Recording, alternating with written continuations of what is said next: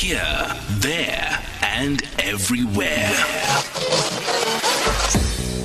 SAFM 104.4 FM in Hermanus. All right, so the SABC has entered into a partnership with Rotary dating uh, 2019 to 2021, and Rotary is having a webinar coming up tomorrow launching International World AIDS Day. Uh, that is the theme for 2020. Now, being part of that particular webinar will be the SABC board chair, Bongumusa Makhathini, who joins us now on the line. A very good afternoon, uh, Mr. Chair, and thank you so much for, for joining us this afternoon. Good afternoon to you, Camilla, and to your listeners, and thanks for having me.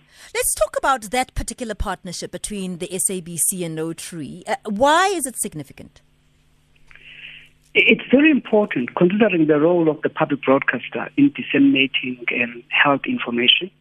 Uh, it is very important for us to play our role and to be part of such partnerships because it fully aligns with our vision and mission to serve the interests of South African citizens from all walks of life.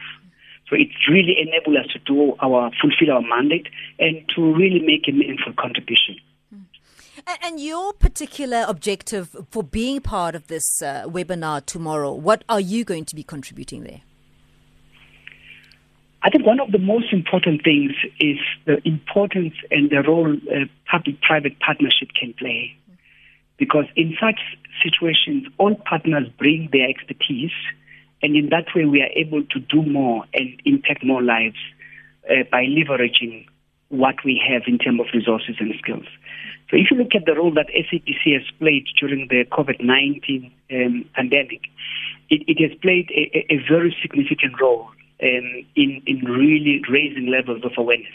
And you'll know that if we continue in that trajectory, we can actually defeat a, a lot of illnesses uh, by making sure that people become aware of these things and how to manage them, and also to promote the need for people to go for screening, early screening, and testing, which then allows them an opportunity to deal with those kind of challenges. And they we can then reduce the number of people who succumb to such illnesses in, in, with diseases that could have been prevented if they were detected early. Mm.